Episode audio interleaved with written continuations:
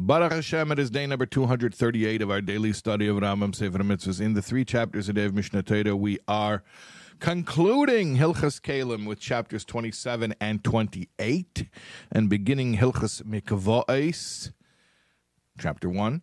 Uh, so, our mitzvah today, we are not doing another mitzvah connected to Hilchos Keilim. We've been doing that for many, many days.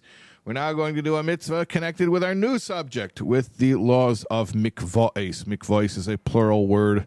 You may be more familiar with the singular form of that word, which is mikveh, a ritual pool for immersion.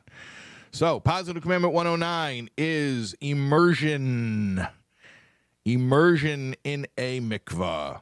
That when somebody has become ritually defiled, they should immerse in a mikvah, a uh, body of water which is halachically fit for rendering somebody ritually pure. That's the mitzvah today. We'll see you for more, God willing, tomorrow.